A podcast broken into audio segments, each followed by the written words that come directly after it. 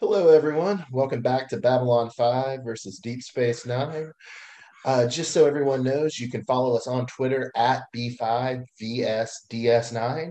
Uh, for show notes, you can subscribe to our Substack at B5VSDS9.substack.com.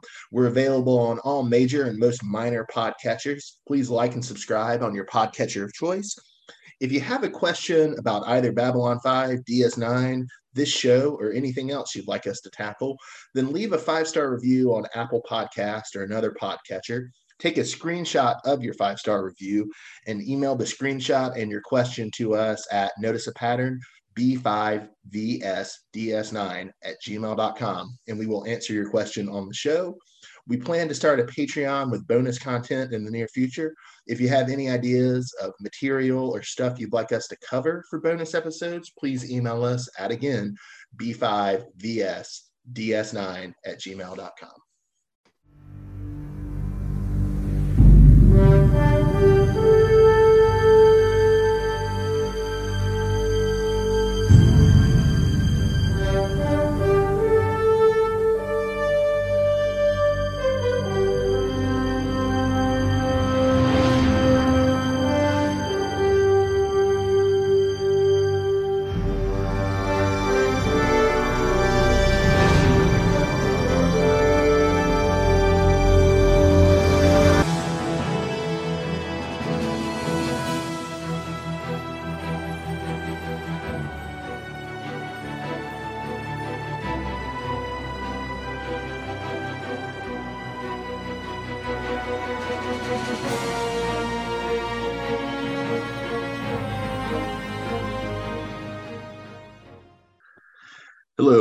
and uh, welcome back to Babylon 5 versus Deep Space Nine. This is Bob from Cascadia. I got Matt from uh, the Southland on the line. How you doing today, Matt? Uh, not doing too well. Uh, I'm on the tail end of some uh, some bronchial issues, but hopefully I will make it to this episode alive. Yeah, yeah, you sound like death warmed over, but uh, that's your commitment to the listeners. You you might not be here for uh, episode uh, six, but you're still here for episode five, giving it to the listeners. Yeah. I've had a good bit of time to watch these shows and uh, get to know the, the characters a little better. Yeah, yeah. All right. So today we're discussing uh, both uh, the Star Trek DS9 episode Dax, which I believe is episode uh, nine of season one, although I have not double checked that. It uh, aired on February the 13th, 1993. And then we're also talking about episode three of season one of Babylon 5, Born to the Purple, which aired about a year later on February 9th, 1994. Um, let's see. Matt, did you want to start off with the uh, plot summaries uh, of the two main plots for Dax, such as they are? Sure. Um, security personnel attempt to actually abduct Jadzia Dax to stand trial for the murder for the murder 30 years ago of a famous general and a good friend of her previous host, uh, Curzon Dax. After thwarting that abduction, Sisko uh, must try to prove that the the separateness of Curzon and Jadzia in this uh, extradition uh, extradition hearing. You all also have to forgive me. I'm on uh, steroids right now, so my brain is a bit in a fog. But yeah, I mean it's a that's a hell of a thing, uh, roiding for a podcast, man. Yeah, roid, roiding out for this podcast. Yeah, it's a uh, very very philosophical episode of whether or not Dax and the host, the Trill host, are one and the same being, or if they're separate. Yeah, yeah, great. And we'll we'll talk about this a little more in the conclusion of our podcast episode today, but I I did want to frame a couple of things first because it's it's really kind of interesting because you've got two different metaphysical questions going in this trial, at least as like Sisko is bringing it up, uh, because the whole thing is the, security personnel were trying to extradite Dax, and so, but they tried to do it on a Bajoran space station where they don't have uh, any extradition agreements with Bajor, and um, Sisko and Kira, in a kind of very charming two-step, they uh, set up uh, they set up a thing where it's like, okay, well, you have extradition agreements with the Federation, but not with Bajor, so we have to do this hearing. And uh, it, I, just as a side note, that was a sort of interesting thing because, you know, in very recent episodes of the podcast, we saw Kira and Kira and Sisko not working well together at all, uh, particularly in uh, episode three of Deep Space Nine, past prologue. Um, there's a lot of tension about like the different potential interests of Bajor and the Federation. But here you see uh, Sisko and Kira kind of effectively tag teaming um, the security personnel who've come for Dax. So that that was that was a kind of neat side note I thought. But the interesting thing was the two metaphysical questions of identity that Sisko raises in uh, the extradition hearing about Dax, and Matt already hinted at some of these. the The first one is, can you think of Jadzia Dax, uh, Daxon, uh, its current host, as morally or legally the same person as Curzon Dax? That is, can like Jadzia Dax be held legally or morally accountable for what Curzon Dax did? And then the second question of identity is even if Curzon Dax did commit the murder that he's uh, accused of and has a warrant out for, the question is do you blame the composite entity that is Curzon Dax, or do you just blame the host Curzon, or do you blame the Dax symbiote? And obviously, how you answer that question might have some influence on how you answer the first question. But it was just a sort of interesting and com- complicated thing there. Do you have any uh, thoughts on that, Matt? I've watched this episode several times, and going back to it uh, for this probably this is probably the third or fourth time I've seen it. You really get an understanding of just this is the first time you really get an understanding of how the it's the symbiote itself, the Dax symbiote actually is a, a part of the Trill. And you know, Jadzia gets the choice at a young age on whether or not she actually wants to accept a host, accept a, a symbiote or not. I thought that was interesting. Just getting to know, knowing that that was her choice to have that done.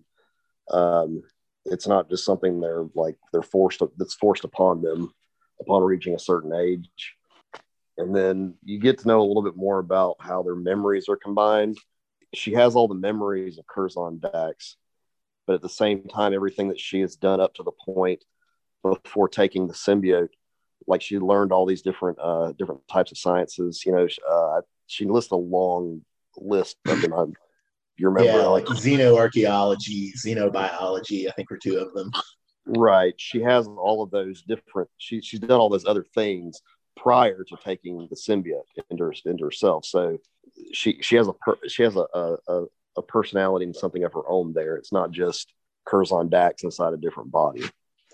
Yeah, yeah. There, there were two things I kind of wanted to build on that you brought up there that were interesting. Um, the first was the idea that because one of the witnesses um, the prosecution brings in, even though they're yeah essentially not a prosecution because it's just a hearing, but one of the witnesses the prosecution brings in um, uh, to get Dax extradited is a is a Trill government minister.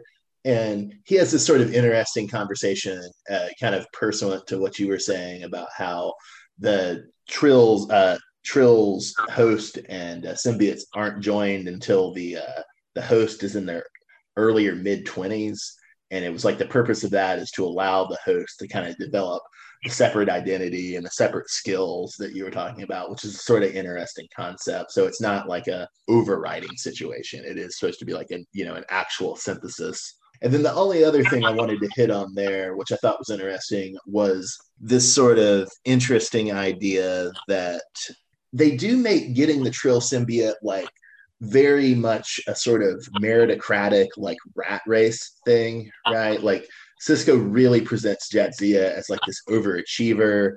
She's uh, you know, she's got all these degrees, she's, you know, the best of the best. And that's I think that's something. It's been a few years, but I think that's something that shows up in later episodes that feature the Trill too. It's that it's not all Trill are joined with the symbiotes, and getting getting a Trill symbiote, you know, you do have to be like top of the class at the Ivy League school or whatever. So it there is an interesting like kind of rat race component to trying to get a Trill symbiote. I think that later on, I think they do mention that again future seasons. I know that later on when uh, Ezri Dax shows up, you get a sense of that as well. Yeah, yeah, and like Ezri's interesting precisely because she's a she's one of the Trill who like never was trying for symbiote. It had no interest, but because of circumstances, she's forced to to take it on because there's no other tri- there's no other trills available.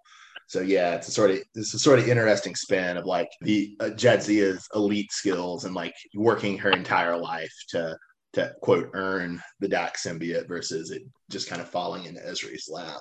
And a cool thing too about this episode, I was glad we revisited it, was that the uh, recent in- inclusion of uh, the Trill in Discovery, it, it, it acted as a refresher on what they're about and uh, yeah, yeah, yeah, that's a good point because uh, Trill characters have been an important part of season three of Discovery, and I knew that, but I wasn't really actively thinking about it till you just said it, and I didn't really, I didn't, I didn't take the time to go back and look at Discovery because it's it's been a few months. So if I if I had had the time slash had remembered, that would have been an interesting thing to do. But yeah, it it is a kind of good setup for um, what what Discovery is doing with its couple of Trill characters. Oh, one, one, one last point I wanted to make. So basically, uh, to keep the spoilers mild, like the sort of trial scenario you're having here is kind of like a long black veil scenario. If people know that old country song, where it's uh, you know Dax doesn't want to doesn't want to exculpate herself, but or you know himself in the past because uh, doing so would implicate uh, someone else, and so in in that way you have a sort of interesting spectacle of like Sisko and Bashir and um, even Major Kira to an extent making this sort of big show at the extradition hearing, like talking about like who and what Jadzia is and who and what the Dax symbiote is. And even though like, there's a plot reason for her to be so passive and to not really weigh in, it does almost give it a subtext of like, Jadzia sort of disapproves of how Sisko and Bashir are presenting her case because to make the case to defend her, to prevent her from being extradited, um, like both Sisko and Bashir, especially, are having to basically argue that like uh, she's morally and legally separate from both her prior host and and from the Dax symbiote itself and they're really they're really trying to stress her identity as like you know just Jadzia, plain and simple Jadzia, and it seems like that that might be something uh, Jadzia would probably strongly disagree with. I mean, certainly her like actions in this episode to you know remain silent and risk her life in order to protect an old friend, like that does seem you know that does seem to already say that like even if she doesn't think of herself exactly as Curzon Dax, she still thinks of herself as taking on Curzon's feelings and obligations. Yeah, so I, I just thought that was like an interesting subtext that um like obviously Sisko and Bashir are working for what they perceive to be Jadzia's best interests, but in so doing, they're they're maybe having to really travesty what she actually is a little bit and like to, to describe a version of Jadzia that Jadzia wouldn't embrace. Yeah, and, and that kind of also raises the question too of like how much control does the symbiote actually have over the host? Like in that sense, she is trying defending someone else from Curzon's past. They're trying to keep, uh, and it, it doesn't. I, I, don't know if, if I'm just trying to put if I put myself in in Jadzia's shoes, I would probably want to say something, but having Curzon there, having Curzon as a part of me, it's just completely like I guess would change that. But how much control does that symbiote actually have over the way she thinks and her personality. Yeah, and I mean, I, I, think my answer, and again, I'll I'll reference that novel I referenced last time, a memory called Empire, which deals with um, it's a it's a kind of cool space opera about an ambassador who's uh, comes from a space station where personnel is short, so they implant the memories of the prior person who had your job into you, so you can draw on their experience, their knowledge, and the the emphasis in of the culture in that space opera novel memory called empire is that this isn't like a taking over or a, you know taking control. It's an integrative thing. So the idea is that like oh you integrate your pro- your predecessors in your work. You don't you're not just like taken over overwritten by them and so in in that sense i think i would really want to defend the idea that I, I, kind of against Sisko and Bashir that they're there isn't a separation of Jadzia, Curzon, and Dax. Like it's one entity that just takes new forms. So in that sense, it uh, yeah, I, I, would argue that I, I, don't I don't think Jadzia feels it as a separate thing, if that makes sense. Like I said, I, I don't love that episode, but it, it does raise um, a lot of really kind of interesting philosophical questions. So I'm, I'm, glad we got to talk to it and talk about it. And like you said, it uh, it it gives us good backstory for future appearances of the Trill in Deep Space Nine and uh, even in Discovery season three. So let's see, we'll pivot to season one, episode three of Babylon 5, Born to the Purple, which uh, again aired in February 94. And whereas Dax was sort of giving us this introduction to Trill culture, even though we already had seen a Trill character in uh, Star Trek The Next Generation, um, Born to the Purple is probably giving us our first big glimpse into Centauri culture through uh, the character of uh, their ambassador on Babylon 5, Londo. And we see Londo uh, get entangled with a Centauri dancer um, while Commander Sinclair is trying to wrangle him for talks about something with the, the Centauri's rivals, the Narn, here represented by Ambassador G'Kar. And while that's going on in the A plot, in the B plot, we have uh, Chief Garibaldi trying and failing to enlist uh, Lieutenant Commander uh, Ivanova to track down a rogue transmission on a sensitive uh, channel. So, what uh, what did you take away from uh, Born to the Purple, Matt? Interesting note, just from the very beginning of the episode, they're talking about the uh, Euphrates sector. Mm. Once again, I don't know what it is with science fiction and like rivers but apparently that's like a common theme. Yeah, well, it kind of fits into the whole the some of the other names of Babylon Five, right? Like Babylon, Euphrates, right, right, yeah. yeah.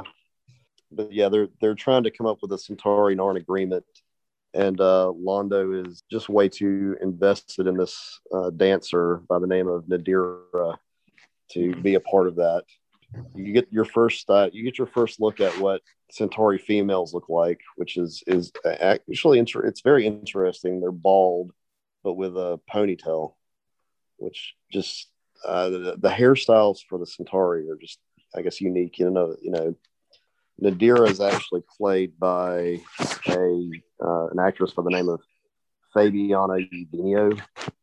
And for those of you, if you need reference reference on who she was. She actually was Alotta Fagina in Austin Powers. the, one, uh, the girl that was in the hot tub when uh, Austin Powers decides to break wind, and she goes, "How dare you break wind before me?"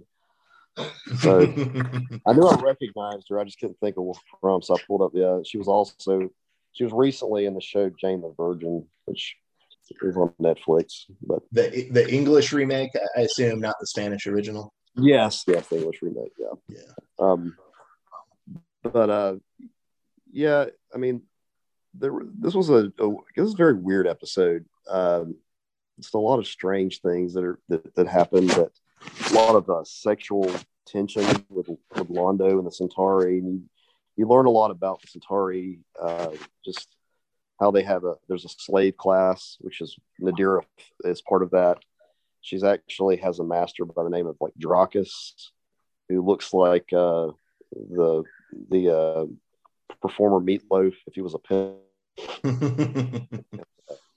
yeah, basically Trakis wants this purple file that Londo has been keeping, and in that purple file, there's all these different black, there's all these different, there's all this different information that can be used against other people, uh, and he wants to take it and apparently the uh, Centauri are built upon using blackmail and bribery and all that kind of stuff. That so we learned quite a bit about the Centauri Republic in this episode, and it seems to mostly be an oligarchy controlled by a small amount of aristocratic families who uh, compete for status and prestige and power via blackmail and it seems like reputational politics and status um, are a big part of the Centauri power structure. We we hear Londo allude to that a couple of times, and so it kind of builds in a recipe for a lot of hypocrisy with, um, you know, you sort of back dealing of the elite Centauri families, um, but also like they're trying to maintain like a wholesome, patriotic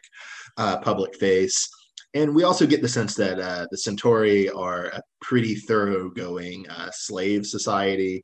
It seems like if your family falls from power, or if it just didn't have power to begin with, you can wind up enslaved, which is what happened to Adira so in that way it's sort of interesting that her uh, sleazy looking meatloaf pimp is trying to use the centauri slave system against the system so to say. But yeah so it's kind of like with uh, the episode dax and Trill culture we get we get a kind of interesting start at a look into uh, the centauri culture here. And then um, another notable thing that came up is we get introduced to two new characters. We get in, introduced to the assistants to the uh, ambassadors. So we have Vir as the assistant to Ambassador uh, Londo, and then we have uh, Kodath as the assistant to um, Ambassador G'Kar. And it's interesting, like um, Vir is going to continue to be a somewhat important part of the show, or at least a regular part of the show from what I've seen. And then on the other hand, apparently the actress who played Kodath just really hated the makeup required required to play an Narn character. So uh, she gets replaced by a different Narn aide, I think in the very next episode. It is they, they both both at least the functions of the assistant to the Narn ambassador and the assistant to the Centauri ambassador, and indeed um, the assistant to um, the Minbari ambassador will continue to be uh, an important part of the show. Did you have any thoughts on Vir or uh, Kodath, Matt? They're both just comical characters, honestly. Just the, the teeth from uh, the Narn character. Um, just you know, she's always showing her teeth when someone says something that she disagrees with, and uh, then you had the Centauri character. Say his name again one more time. It's the Vir. Vir. There we go. Veer. I'm trying. I'm trying my best to keep up with everybody. Veer, At one point, he keeps playing this electronic game, uh, and it's it's so it's so bad too because I recognize the game from my childhood. It's actually uh, Aladdin from the oh, Tiger wow. Electronics thing, uh, and they you can actually see the you can see where they like just glued stuff onto it. Yeah, like yeah. making sure they could cover everything up. It's just it was funny, but yeah, he's he's very childish, I guess, is what they're trying to go for. But uh, yeah, yeah, definitely kind of playing up uh, him as being like immature and in, unexperienced or inexperienced. Excuse me. Yeah, and then um, we didn't. There wasn't much to say about the B plot of the episode, but I did want to ask, uh, particularly since um, uh, Lieutenant Commander Ivanova's backstory in uh, episode two seemed to be really interesting for you. I was just sort of curious uh, if this uh, final conversation with her father, like, did that add anything to your sense of Ivanova as a character, where they're going with the, you know, her history with her mother as a telepath? Yeah, I mean, add another layer because I guess her father disagreed with her joining the Earth Force from the get go but you know with with with this episode you find out that he's actually extremely proud of her and um he, he admits he was wrong.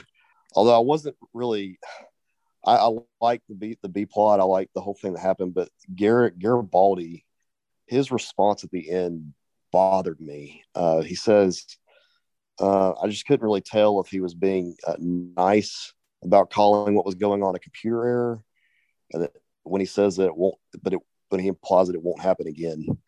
I mean, did how did you feel about that? Like, uh, so to answer that, I guess I'll say it's something that's kind of interesting about Babylon 5 in general, is it just seems like unlike Star Trek in the world of Babylon 5, like scarcity is a much bigger deal. Like we'll we'll see this um, in a couple a couple episodes I think that are coming up soon in season one of like characters having to pay a lot pay a lot of money to get like certain food or certain liquor shipped in. Um, we sort of saw that i think in the the tv movie the gathering um, where the prior exo uh, lieutenant commander takashima is like illicitly growing coffee. Um, i can't remember if it's in in her quarters or in like the botanical gardens but she's like kind of you know gives some to dr kyle but it's like telling him to right. keep secret. And so just in general it's like it seems like Babylon 5's uh, universe, as far as I can tell, still does seem to operate on some sort of, you know, recognizably capitalist logic, but it also just seems to have a lot more like resource constraints and, you know, shipping things out to this the station Babylon 5 is hard. Like getting the energy for certain transmissions is hard. And so just that that context of scarcity in Babylon 5 is interesting. Whereas in Deep Space Nine, like, and the rest of the, you know, the 24th century Star Trek, at least, like, the implication is that the replicator can, you know, handle everybody's basic needs and quite a bit of their basic luxuries as well. So I, I, it just, to me, it just kind of pivot, it points to like the sort of two different economic and political contexts of the different shows. for anyone confused about what we're talking about, uh, basically, uh, Ivanova is using a a uh, she's making a long distance call. In yeah, a sense, like yeah. you want to go early '90s. Yeah, and, uh, she's using what's called the Gold Channel uh, to talk with her father, who is on Earth. Garibaldi is trying to figure out who's making these calls. Yeah, and uh, Ivanova's running up the phone bill for the station. of course, like the other thing too is after after this conversation, after Garibaldi actually Garibaldi listens to the conversation, he immediately asks her to go out for a drink. I'm like, what, really? Like, I mean, I, I don't I don't want to spoil the I don't want to spoil it, but I mean, I mean that's just like doesn't it, it doesn't resonate with me. Yeah, I, I think it's supposed to be more of like a friendly drink, like let's go out for a drink. You're my friend. You had a hard thing. I want to support you.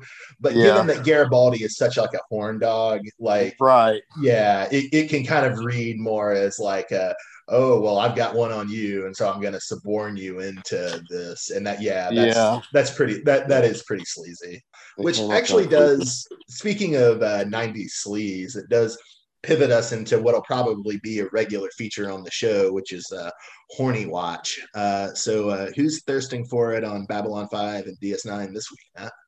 So, yeah, we, after watching so many several episodes of these shows, you you realize that there were just so many horrible, just s- sexual remarks made by the male characters to women they just they come out of nowhere. So we decided this is probably something we want to we want to point out uh, how TV has changed today compared to what it was in the '90s. So this is what comes out of, of Dr. Bashir's mouth in like the opening parts of the episode. He's talking to Dax. They're discussing some issues with the replicator, and he says, "I can think of better ways of keeping you up, better than Klingon coffee." Yeah, like, yeah. it's it's rough. And at, yeah, at least like, we do. At least we are uh, treated to the repeated spectacle of Bashir getting shot down in the episodes we've seen. Like Dax right. and Kira both shoot him down in the pilot. Um, his his attempt to woo the Bajoran woman, and um, I believe that was in Q less, or no, maybe it was past prologue. Don't go anywhere. His attempts to woo Vash don't go anywhere thanks to Q. So at least we yeah. do get we do get Bashir shot down. But yeah, it's uh it's pretty cringe. And then uh the Narn, the female Narn is literally on the show for like 10 seconds and this random guy just comes up to her and goes uh, let's blow this joint and play a little scan the sector. I mean it's just bad. Just yeah, bad. yeah, a lot of really, a lot of really bad uh, pickup lines that either border on or go into uh, sexual harassment. Yes. Yeah, not great, not great. Although it, it is sort of interesting that we're continuing on uh, DS9 to have this sort of like low key Bashir Quark uh, Dax triangle uh, you know, one of the reasons that the security forces don't succeed in kidnapping um, Bashir is that Bashir was being a creep and trying to meet up with Dax again. Right. And then also like Odo uh, attempts, although uh, he unsuccessfully, but he attempts to kind of use Quark's uh, feelings for Dax to uh, to pressure him into using uh, Quark's bar as the, the site for the hearing, since it's the only place suitable on the station for a hearing. Yeah, that was that was so odd. Like, there's no conference room or anything on the station they could have this thing in. They had to like clear out Quark's bar. I mean, in a weird way, it's a sort of nice homage to like old Western movies. Like if you watch a if you watch like an old John Ford, John Wayne Western, I'm thinking like particularly like the man who shot Liberty Valance from 1962, you'd have this thing where it's like you have to turn the bar into a courtroom because it's like you're on the frontier. You don't have many buildings. You don't have like a designated like courtroom or designated city hall yet. So in that way, it was a kind of nice kind of nod to that sort of tradition in in uh, in Western films and movies. I think they do that in Deadwood too, if I remember right. After Wild Bill Hickok gets shot, they hold the uh, they hold the trial in uh, the Gem, which is uh, Al Swearengen's uh, saloon and brothel on the show. Does it have something to do with the Cardassians though, like the way they run things that maybe they oh, just don't have the of setup? Yeah, that's a good point because the I, I thought about that. The Cardassians are such, um, you know, such a authoritarian, um, you know, sort of state power oriented people that, yeah, they don't really have the need to build like large public rooms, right, where you could have like a hearing or a trial or right. you know any sort of like you know like station meeting. Like that's just not something in the in the kind of Cardassian character to do because of the way they structure their society. Yeah, that's a good point. That's a good point. Nice, nice. Um, so with uh, with Thirst Watch uh, concluded, I think we wanted to kind of close out by talking a little bit about how we could connect this uh, this episode to some other famous uh, Star Trek episodes um, with legal proceedings. Uh, I think we were specifically thinking of um, the Drumhead uh, from 1991, which is a next generation episode about kind of like paranoia and McCarthyism and witch hunting. And then there's a later Voyager episode from 1996 called Death Wish, where Q2 is petitioning Captain Janeway for his uh, right to die. You know, he's tired of being an immortal being. He wants uh, he wants a right to die.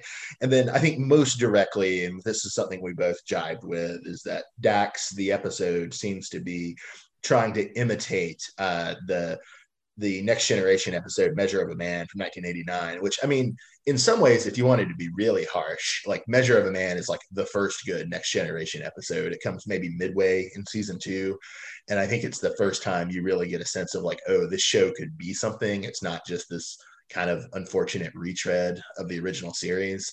But I don't know. I don't. I don't think we, even though I think we thought the connections were interesting, I don't think we really thought that uh, the episode Dax measured up to the episode Measure of a Man. Did you want to weigh in on that some, Matt? Yeah, it, it, it didn't measure up as well to measure uh, to, to measure of a man. Uh, while there were still some of the, the, the philosophical implications there, I just didn't. It, it, it, it, really made you think, both episodes, of course, really make you think about you know sentience and how it how it you know what is considered sentient and all that kind of stuff. But I, I, I think Measure of a Man covered it much better. And I agree with you. I agree with what you said earlier that I think Measure of a Man is probably the first episode of uh, of the Next Generation where you do say, okay, this is something I can get behind. Um, you know, this this is this could this show could be something more than what it what it's what it's done to this point. Um, and we see that in further episodes. There are much better episodes in next gen later on that kind of follow through with that. Yeah, and I think to me the like the big difference between Measure of a Man and Dax um, is that in Measure of a Man, like you're dealing with like the philosophical status of Data, who's like a unique being, right? Like they're there aren't really any other uh, Soong type androids like him, or like you know the ones they are like Lore or um, B4 later, are kind of like very different than Data. So like you're dealing with like Data's legal rights in that episode almost as like a singularity. Whereas it's kind of weird, even though like you can appreciate why you would want to use the courtroom thing to introduce like the concepts of the trill and you know the sort of join join consciousness. You can see why you'd want to use that as a form to introduce it to the audience but it just doesn't make as much sense because it's like trills are like members of the federation right? Like they're they're Jadzia Dax is not the only example of a Dax uh, a Dax host. Like surely other da- you know surely other conjoined right. murdered. Like right there's surely like be laws in place. Like i agree. Yeah like this is not something you know brand new. It's not a brand new species or anything. This is something. Yeah, people have been around for a while. Yeah. So and on that level, it's just it, it's a I think a bit more unsatisfying. Where I mean, you can maybe make the same complaint about Measure of a Man, which is like you know Data's been in Starfleet for yeah something like 15 years at the time that episode takes place. Like, shouldn't they have figured this out before now, sort of thing.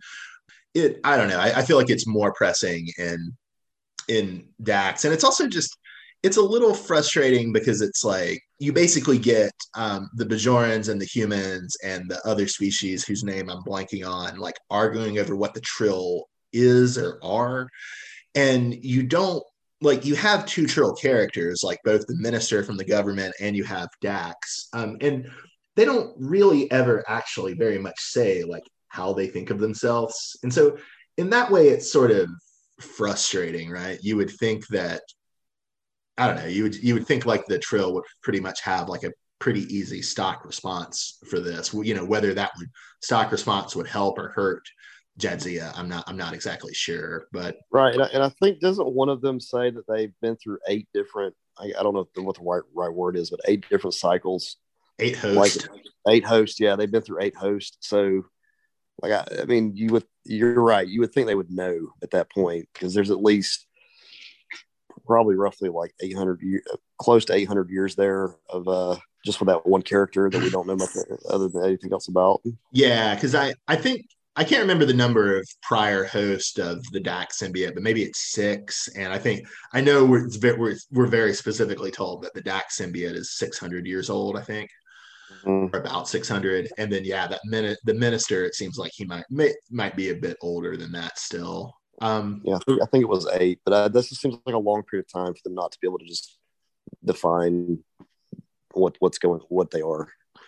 Yeah, and one one other thing I think I, I, think is an kind of interesting connection, but also maybe kind of a, a failure of the episode Dax a little bit is in I, that point I was making early about Sisko, where you could see the case he's making to defend Jadzia might in some way discomfort Jadzia.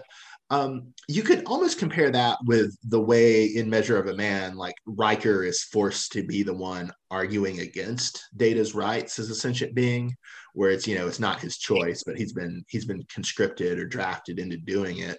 And so there's a sort of interesting parallel there with you know even though Sisko is you know doing a much more uh, positive thing, like that sort of disconnect of like having to kind of betray your friend a little bit is that's a tension that's present in both episodes.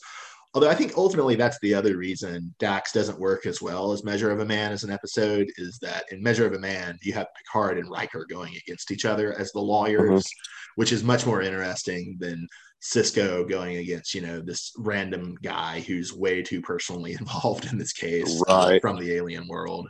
So let me ask let me ask you this: if like if they didn't write the ending the way they did, and there wasn't that you know that last bit of evidence that comes into play, do you would you have blamed Curzon? Uh, and what would you have done? What would you have decided um, if you were the bench? I think the answer has to be that um, you. I think the answer has to be that Curzon Dax is only liable for the murder as long as Curzon Dax is an entity. And when when Curzon Dax ceases to be an entity and it becomes, you know, a Jadzia Dax or an Ezri Dax or a Harry Dax or, you know, whatever, like, I don't think you can justify holding the new, even though I, even though I'm an, I think I'm a big proponent of there is no separate Jadzia there is no separate Curzon. They once they are joined, they're joined. But I don't, I still don't think you can hold the new entity created by the joining legally or morally responsible for the for the crimes of an old an old uh, an old host.